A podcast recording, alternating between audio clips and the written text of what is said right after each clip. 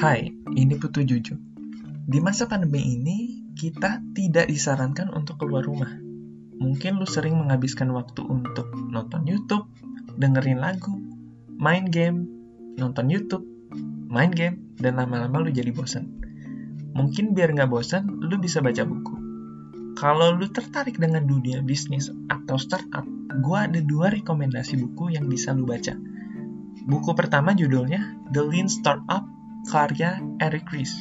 Di buku ini, lu akan dikenalkan dengan istilah-istilah startup seperti pivot, MVP, A/B testing, dan hal-hal lain yang berkaitan dengan gambaran besar untuk membangun sebuah startup. Dan buku kedua judulnya Sprint, karya dari Jack Knapp. Kalau buku sebelumnya lebih menjelaskan mengenai gambaran besar dari startup, di buku ini akan ngasih panduan lu secara detail, dari nentuin tujuan bisnis sampai dengan uji coba prototipe. Buku ini akan berisi hal-hal yang bisa dipraktikkan langsung. Buku ini menurut gue praktikal banget sih.